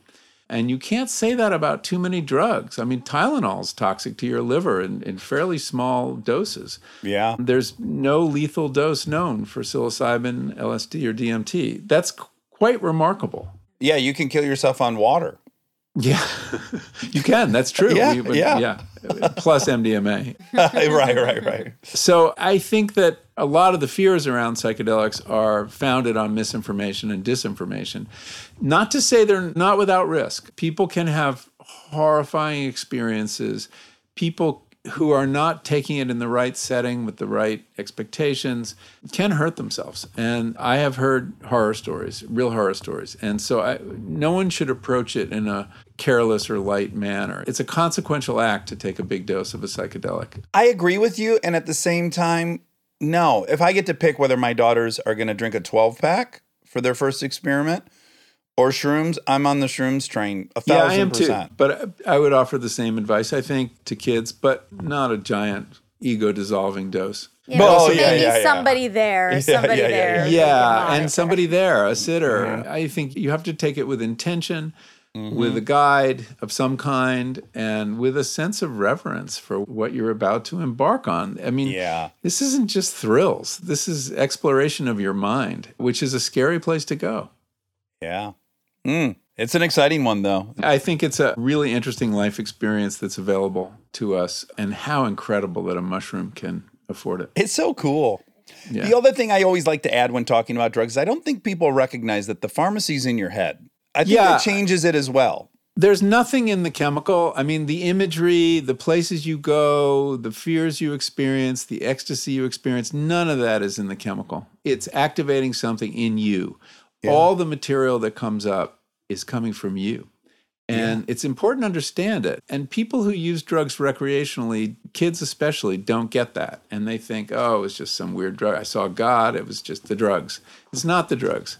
Yeah. the it's drug you. probably inhibited the uptake of something you already have in your brain. Yeah. Oh, yeah. I mean, look, we know that the conscious mind is like 1% of what's going on there. It's the tip of the iceberg, and we don't delve down into that. And one of the things that psychedelics do is bring a lot of subconscious material into this observable space.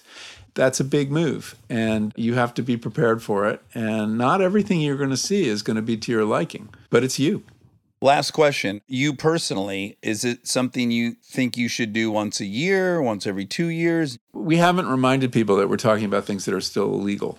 Oh, okay. in most Okay. places. So everyone needs to be highly aware of that fact. If psychedelics were legalized, I imagine two uses of it. One is every year on my birthday, Ah, I would want to have an experience as a really good way to take stock of where I am in life, where I'm going. I think it would be just a really good way to, you know, I don't want to say celebrate because it isn't necessarily going to feel celebratory, but it'd be worth doing. And the other thing I would do is once a year have an MDMA experience with my wife. I think it's potentially the best couples therapy out there in that you're very present, you're very open, you're very undefensive, and you can talk about everything and, uh, without getting hot under the collar. I know people who use MDMA that way and they find it incredibly productive. Yeah, that's my dream. Michael Pollan, I just adore you. This lived up to, not unlike a mushroom experience, it lived up to my expectations. I had expectations and they were met and then beyond. Yeah, we need to have you back. Yeah, tons of luck on This Is Your Mind on Plants. I think people should read it. Everyone who read How to Change Your Mind, which were plenty of people, it's more of that good stuff. You'll certainly write again, and I hope we get to do this again. I'd be happy to. Dax, Monica, great pleasure to meet you. All right, be well. Take care. And now, my favorite part of the show the fact check with my soulmate, Monica Padman. You're getting ready to go on a big old trip. Yeah, and it's uh, I'm a little stressed about. I'm not ready to Yeah. leave in the morning by any stretch. Yeah. and it's occurring to me that this is going to go almost directly into the next interview, and then we have a party tonight. That's right. yeah, it's going to get tight, Yeah, I know. I feel that way because I'm also going camping right? and I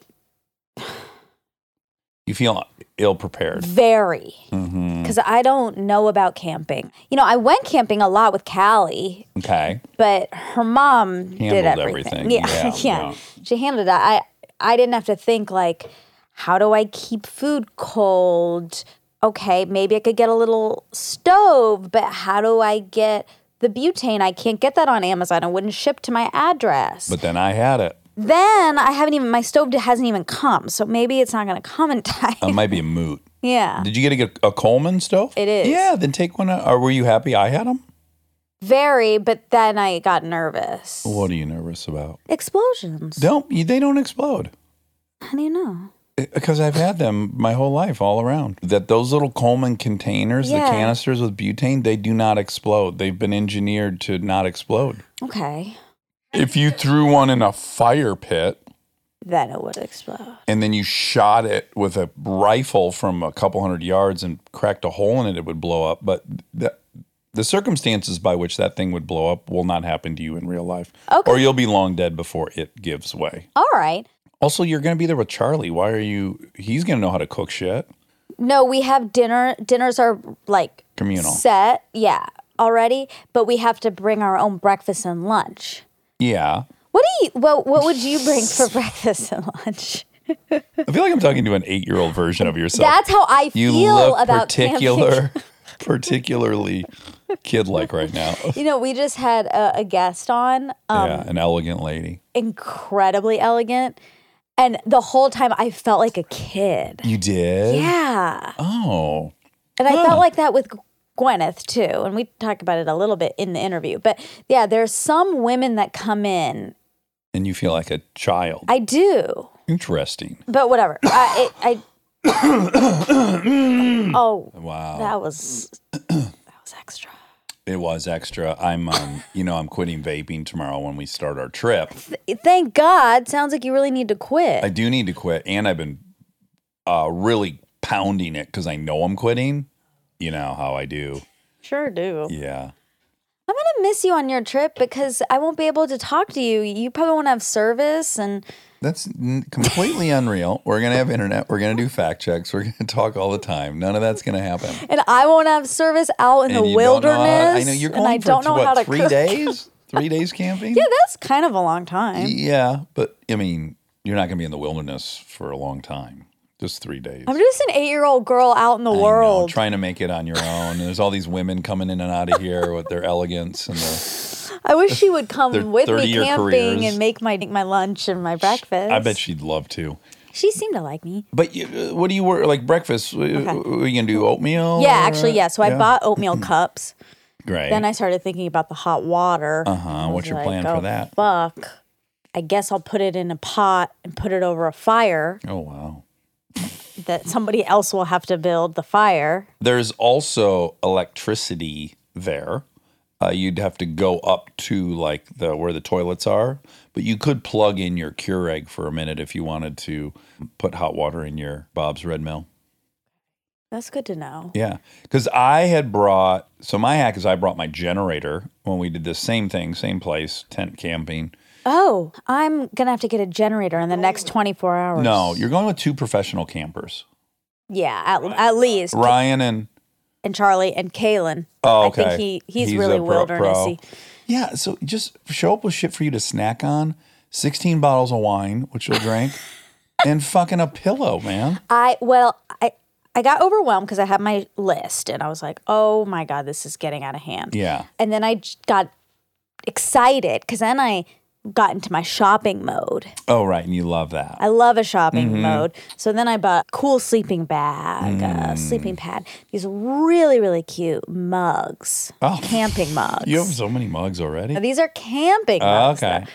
though. Are they like a tin with a spackle, uh, speckles? It doesn't have speckles, but it is that enamel. Enamel. Sure.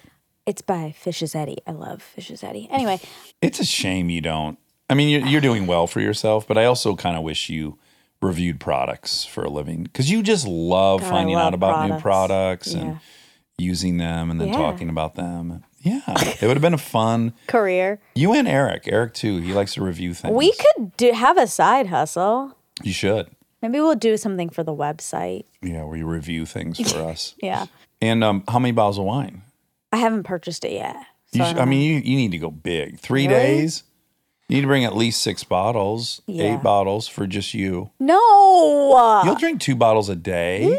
no. Two Yes, you- bottles? You drink all day long camping. You do? Yes, you will drink two. When we go to the dunes, you'll drink a, two bottles in a day. No, by myself, no. No. Hmm. You Two sure? bottles a day is a lot. But not when you're starting at noon. Fuck. Guess that's true. It's tr- like you're you're lying to yourself. You don't think you drink two bottles over the course of twelve hours. It's hard to know because you're sharing with people. So it really, Mm-hmm. it's. It, I mean, maybe that's true, but that would mean we would be going through like That you would drink 10 a six glasses of wine in twelve hours. More than that. Mm, I don't know. I'd get. I'd be That's so. i I'd be so Tired. drunk. No, yeah. because that's only a glass of wine every two hours. Yeah, I drink more than that. Exactly. oh man. It's gonna be fine. You just don't understand. the stress level. Yeah, I'm sorry you're stressed. it's okay. Okay. I, on the other hand, I'm trying to get every motorized vehicle I own onto one trailer, and it's not working. And I, I guess I don't understand that Yeah. stress. So Yeah. I, you know, I, I guess we all both have, have, our- blind spots.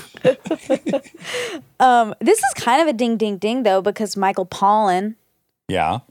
camping is a time to do shrooms. Oh, sure, sure, sure. That's a that's but a I won't. I don't think. But it would be a time. Are people bringing them? Do you know? I don't know. Oh, We're also our party tonight. It will have happened, so we can say yeah. is a surprise party For Ryan, for Ryan's fortieth birthday birthday. Oh fuck, What? we gotta do it right now. Can we do it? It's Aaron's birthday. Yeah, you want to call him? Yeah. Hi, friend. Happy birthday to you. Happy birthday to you. Happy birthday, dear Aaron. Happy birthday to you. Oh, it's not every day a, a baby boy turns 46. Oh my God, most baby boys don't make it this long. No. Are you having a fun birthday? Fuck yeah, we're having fun. fun. What are you guys doing? We started off the day with some uh, love making Oh, wow. my god! and iced coffees in bed. Oh, my god! Fuck outta here. Wow, what a day. Love making an iced coffee. Sign me up. Yes. And then the big breakfast sandwich in bed Oh, my, my gosh. Because of this girl right here. Hi, Ruru. We're um we're about to uh, go home and shower and go out to dinner with a bunch of people at an Italian restaurant, followed by a game of bocce ball there. Oh, Oh my wow. god! What a day! Get day! the fuck out of here! I love your day. Yeah. I know. I've never enjoyed a birthday so much. You know, I didn't like. my goal. Yeah. Oh, I never Rudy. like the Uh, attention. I never. I used to get depressed and lock myself in a room for three days, but uh, this has been quite a fucking birthday. Oh, Well, I'm you're being happy. celebrated as you should be. You're a beautiful baby boy and strong and kind. number and one person. number one person of all time. Winner Oh winner God. of race to 270. The most handsome father in the world. Mm. I was like getting wood when I was looking at your post the other day. I'm like, fucking, this guy is just fucking won't stop. God bless you. Oh man, Well, I love you. Happy birthday. I love you so much. Thanks for calling. Yeah. I love you both. Have Love a, you. Have a blast. Bye, Ruthie. Bye. Bye. Bye, buddy. Okay, that was nice. Happy birthday, best friend Aaron Weekly. Uh, 46. You probably already told people about J2C, but I guess you should tell them again. Okay, Aaron and I are in a very, very exclusive club. Yeah. It's so exclusive. J2C Club. Yeah. So he's July 2nd, Cancer. Yeah. And I'm January 2nd, Capricorn. Yeah. J2C. That's right. And we figured that out in junior high. And, um, you know, it's just a way for us to exclude other people, I guess. Yeah, rude. Yeah, but it didn't feel that way. But now I recognize that it was a little exclusive. but we, boy, do we love that J2C. It's okay to have some things that are exclusive. Yeah, just us. Yeah. So if, if you're J2C out in the audience, congrats. Mm. Oh, it's a good thing to be If you're a A 24. if you're an A24V, you're in my Oh. club and that's probably even extra exclusive. Sounds a little bit like a lab specimen, though. A24V, I like it. J2C is like, what did he just say? J2C? Uh Michael Pollan. Michael Pollan. What a big get.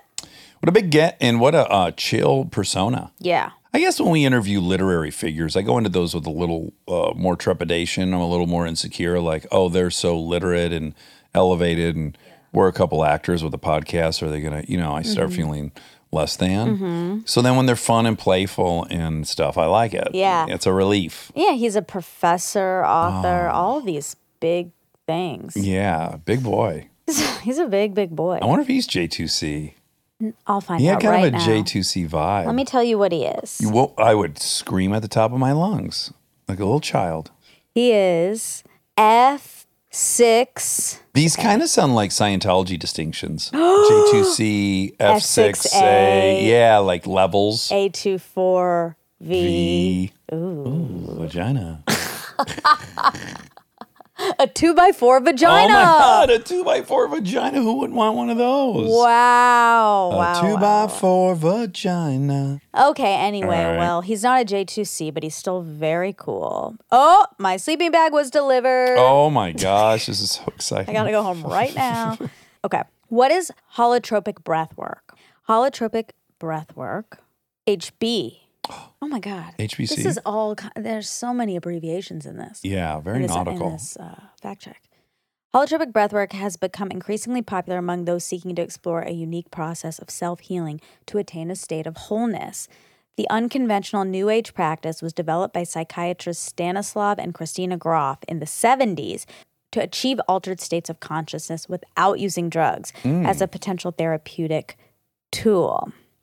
It involves controlling and quickening breathing patterns to influence your mental, emotional, and physical states. It's a practice that is derived from a spiritual framework, but it's also a trademarked activity. Interesting. I'd try that. Yeah. If you could get high without uh, any substances, that, Oh, that's that'd be appealing. great. Yeah. You know, I, I went to acting school.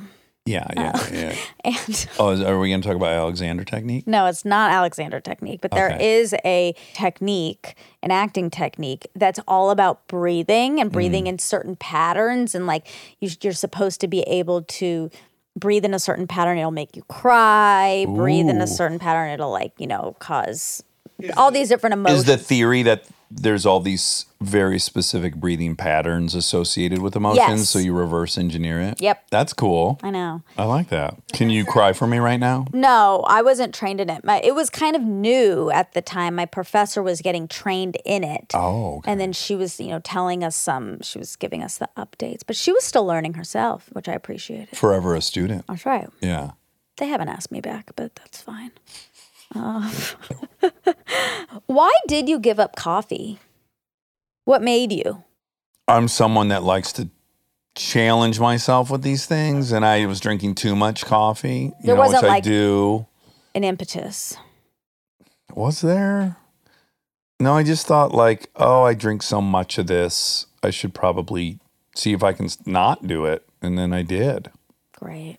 Yeah, and I was so calm.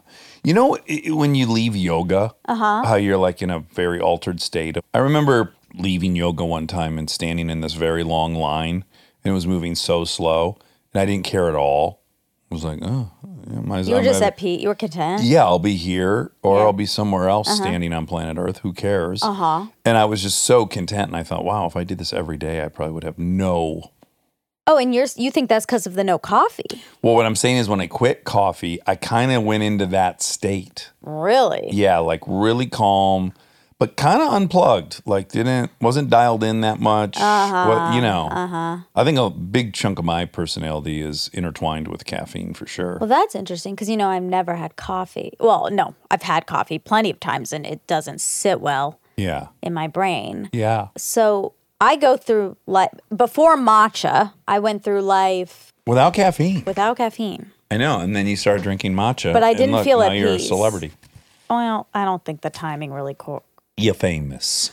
it's been a while. I just need to remind. oh my remind god, you. it is. Yeah. It has been a while. You're famous. How did it start? Me trying to explain to you that you're famous and you denying it, and then me saying you're famous. I don't think that's how it started. Oh yeah, hundred percent. Really? Start on here. Yeah, yeah. Well, it started on here, but I but I don't think it was about me. It was. Yeah. As it always is. You want here's a half of our day. Me explain to you you're attractive and people are attracted to you and they want it. That's why they ask for your number. And then uh, I try to explain you're fa- you're famous. Okay, All right. Here we go. Mike Pollan. where is it decriminalized psychedelics denver is was the first city to decriminalize psilocybin that was in 2019 then the cities of oakland and santa cruz california followed suit washington d.c followed suit after that as did Somerville and Cambridge, Massachusetts. That's where Ben and Matt are from. Mm-hmm. Um, Are they from there? No, they just went to school there. they went to Cambridge Richard Latin High School. Oh my god. oh my god. Some things you just don't forget. If we ever interview one of those two, I'm gonna elect to not do research. I'm just gonna ask you about them. Oh, I, you don't have to do any. Yeah. Wow. Okay, and then in 2020, voters passed Oregon ballot measure 109, making Oregon the first state to both decriminalize psilocybin and also legalize it for therapeutic use. It's uh it's dominoes now. Oh my God. Ding, ding, ding. Horrible ding, ding, ding. What? Did you see the Olympic athlete, the runner, who might get disqualified because they found pot in her system? Get the fuck out of here. It's horrible. Oh my god. And she's like, okay, let me read this. Oh, this is awful.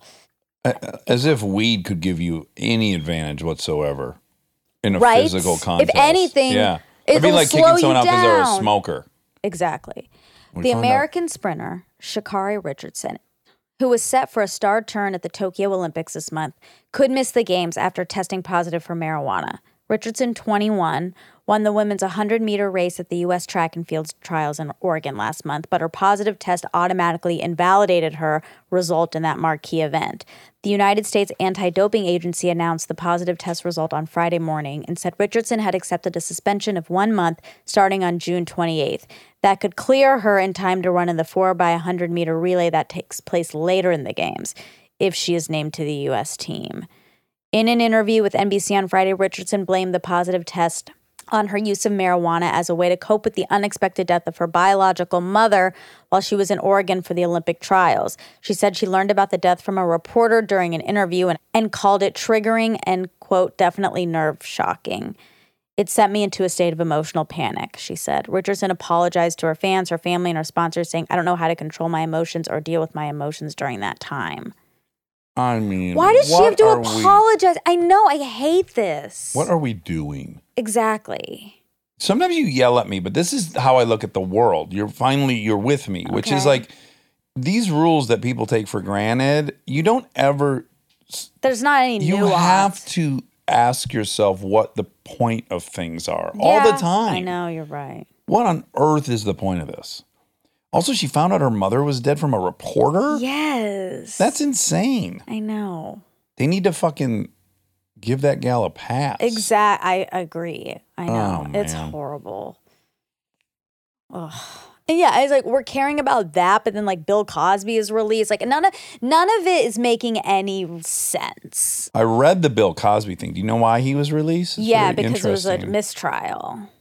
Because the prosecutor said he was not going to prosecute. And because he said that, then Cosby participated in a deposition Uh huh. because he had been assured he wasn't going to be tried. So then basically, they took part of that deposition and then used it against him in this criminal case, which they w- w- wouldn't exist if he hadn't been promised they weren't going to prosecute. Right. So sadly, the tenets of justice Yeah, it, it has to do. It was a mistrial. It wasn't. It had uh, nothing to do. Mishandling of due process, I guess. By the way, I didn't even know he had been in prison for three years. Did you? Yeah, I knew he's been in prison. I knew he was like convicted, but I guess I didn't realize Bill Cosby's been sitting in prison for oh three years. yeah, I knew he was in jail. What is he doing in there? What do people do in there? Are I- you gonna? Where are you gonna serve the Jello? pudding? Oh my god! I read that he's like already has book plans and show plans and like all of this stuff. Mm. I don't think it's gonna work. I hope not. I hate to be a pessimist, but I don't think it's gonna work. you don't a go to prison without your Jello pudding. Okay, I learned in three years I don't of. think. We, I don't think There's not an do that. appetite anymore No, for his? No, I don't think we can do that okay. For a lot of reasons. Well, it's not because he's black. He's, the way I'm talking is not generic. I know black. that. This is does this. we can do that. Okay, but don't. Maybe Okay. you can, Okay, but you that's a don't good way. have to. It's a good way to look at it. I, can I do one more? Oh my god! Fine, I'm gonna look away. you told me you weren't gonna prosecute me, and now I'm being prosecuted. That was a bad one. It was a bad impersonation of him, and it was a bad sentence. Oh my God. Okay. he did this for so long, so many women, got away with it for most of his 50 life. years, yeah. Yeah. Don't you think, like, what's almost more repulsive than the act? I mean, it's not, but it's like as bad in some ways, is that he can't just be like, yeah, I did it. I fucked up. I need to live out the rest of my life here. You've put out so much destruction into the universe, and you can't just accept that you did that and just stay in prison. Well, I understand initially why he would keep up the lie, which is just to keep himself free. I see the incentive there, like that he would maintain his innocence so he wouldn't die in prison. Like that's a, I, I get that. But yeah, once you're convicted uh, and the worst has happened, you're going to die in prison. Yeah, why not absolve yourself of that and, and, and own it and apologize? But apparently he thought he would still get out, which he did. Right, but I guess what that's what I'm saying. Like, yeah, you could potentially still get out, but you know you did that. Yeah, yeah. So I, I guess a part of me is like, why wouldn't you just be like, yeah, I deserve this? Like at, at some point, don't you think like I deserve this? Well, I would, yeah, but I also wouldn't rape 50 people, so I don't know. Yeah. What I assume is that he told himself something. Nobody is moving through life going, I'm a monster. I don't think I, that happens. I know. Like, I don't think a human brain can do that. So I'm imagining he had some elaborate justification for why what he did didn't make him a monster. yeah. I think he did during that time. Yeah. But n- that's kind of what I'm saying. Like, if I accept the notion that most people don't think they're a monster and that they justify their actions, at some point, I imagine that everyone to have some human seed left that would say, like, wow, like after that Mm-hmm. amount of time, like, wow, I really ruined Yeah. a lot of people's lives and I, I deserve to pay for that. This sounds like I'm defending him. I'm not. I, I'm just trying to understand what potential thoughts he might have. There's also, I guess, some conceivable thing where he thinks he's trying to shield his family from the deep shame of that. So as long as he can protest his innocence, he's sparing them. Well, he's not I- innocent. well, no. We know it. Over 50 women. Like, yeah. I'm trying to imagine what he tells himself. no, I know, but I, and I'm just saying, It's horse pocky. yeah. Yeah. It's, it's, it's, uh, And I'm sure he does have a narrative. Anyway, um, that's it. that's it for Michael Pollan. Yeah, that was a fun interview. Yeah, it really was. But it didn't move the needle for you with MDMA, huh? I am personally not interested in taking synthetic drugs. Right. Yeah. Roger.